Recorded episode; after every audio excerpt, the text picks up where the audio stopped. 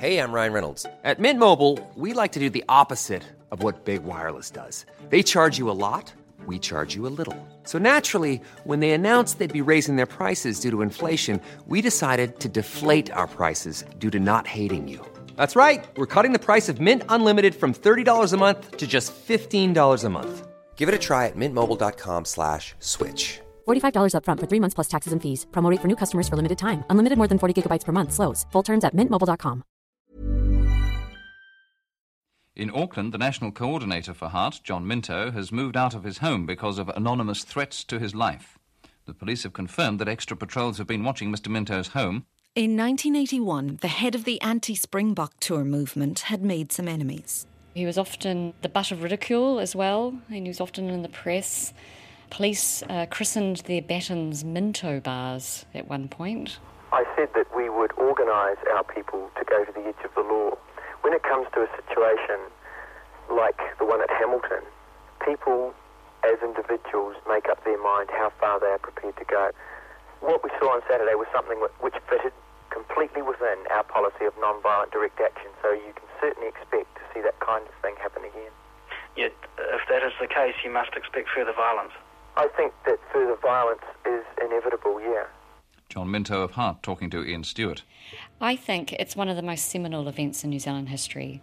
I'm with Stephanie Gibson, curator of contemporary life and culture at Te Papa. Everybody has a story from that time, or even if they weren't born, they know about it. School kids still study it. We're about to see the helmet John Minto wore on the anti tour demonstrations. People really appreciate seeing objects like this, like the helmet. I think it really connects them straight away back to that time and the risks that people took and what people stood up for. I can hold your mic for you while you unbox it if you like. Yes, okay. Now it's actually a very light helmet. It's a beautiful blue helmet with golden stripes across the crown of it, and it's got four, oh, six ventilation holes in it, and it's just only got one bit of padding, a bit of old rubber. Pad. There's not much protection in that, Stephanie, no, is there? it's fiberglass. It's made for a scooter. So it's actually not a very robust helmet. Especially when you consider what he was using it for. Yes, and he was beaten quite a bit over the head by various ob- uh, objects like police batons and uh, rugby supporters would have thrown beer cans and bottles at him. In 1981, Police Commissioner Mike Bush was a 21 year old trainee detective with Auckland CIB. He was put back into uniform and seconded to Hamilton for the Waikato game. Myself and a few other officers were posted against the fence on um, field two, number two ground, uh, awaiting for. Uh, we knew protesters were coming to the ground, so we were um, sort of sparsely deployed across that fence line, but we were unaware of the size of that protest group. So as we stood there and they came around the corner in mass, I think there were nearly 10,000 protesters. It was a bit of a oh dear moment. What do we do here? Of course, there were other police deployed around them, but uh, it was a bit of a an interesting moment as we sort of swapped glances with each other and thought, hmm, this is going to be interesting. And it was. And they made it quite clear that they were coming onto the ground. And in the end, our job became take care of the people inside and get them out of the way because there's no way we're going to stop those protesters coming through the fence and onto the field. It's one of those moments, isn't it? I mean, everybody knows what police do in, in theory. You're there to to enforce the law of the land. But in a situation like this, you really are the thin blue line. Yes, we, we, we really are. And we live between a rock and a hard place. So, yes, enforce the law, but very much, as much as possible, maintain the peace between everyone.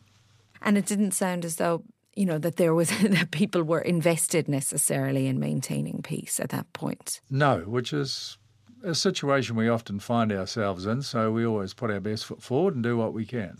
Having looked at that helmet, John Minto's helmet, it's it's flimsy and there's some fairly serious dings in it. You know, and having looked at photos of the time and seeing the batons and, and seeing the injuries, the violence feels perhaps disproportionate. You know, going up against people wearing scooter helmets and rolled up tubes of cardboard as body armour. The order was given to the Red Squad to stand by for rapid action. Only the second time the order has been given during today's protests. You should be picking your shot now.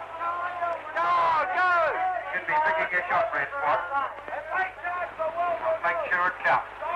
As the orders were given, the protesters broke into a haka as they taunted the riot squad.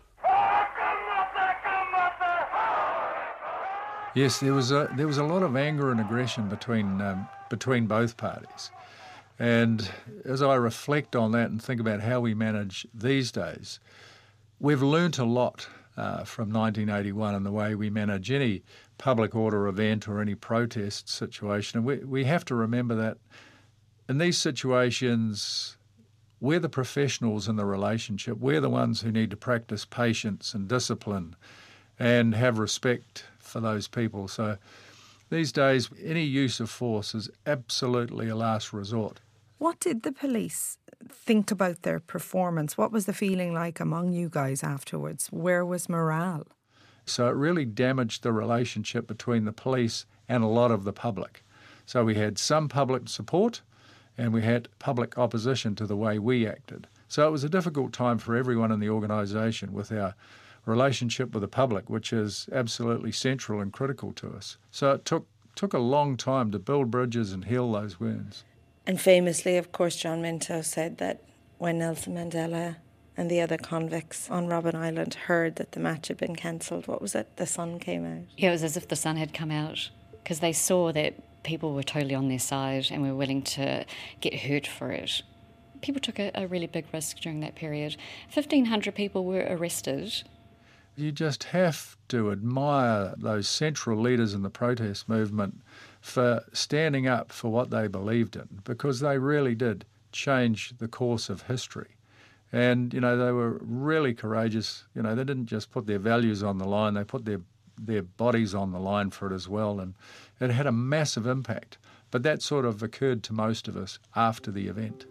Social change, when it happens, it's not it's not straightforward. It can be messy. It can be emotional. Absolutely, and a lot of uh, the talk at the time was about racism in our own backyard. You know, it's all very well uh, fighting against racism in other countries, but what about here in New Zealand? So it was a real opportunity to talk about ourselves at the same time as talking about South Africa. Ours was produced by me, Noel McCarthy, and John Daniel for Bird of Paradise Productions for Te Papa in association with Radio New Zealand. Our EP was Tim Watkin, engineered by Andre Upston. Thanks to Victoria Kelly for our theme. You can listen to every episode on iTunes and Spotify or head to RNZ's podcast page to subscribe. Botox Cosmetic, onabotulinumtoxinA, FDA approved for over 20 years. So, talk to your specialist to see if Botox Cosmetic is right for you. For full prescribing information, including boxed warning, visit BotoxCosmetic.com or call 877-351-0300. Remember to ask for Botox Cosmetic by name. To see for yourself and learn more, visit BotoxCosmetic.com. That's BotoxCosmetic.com.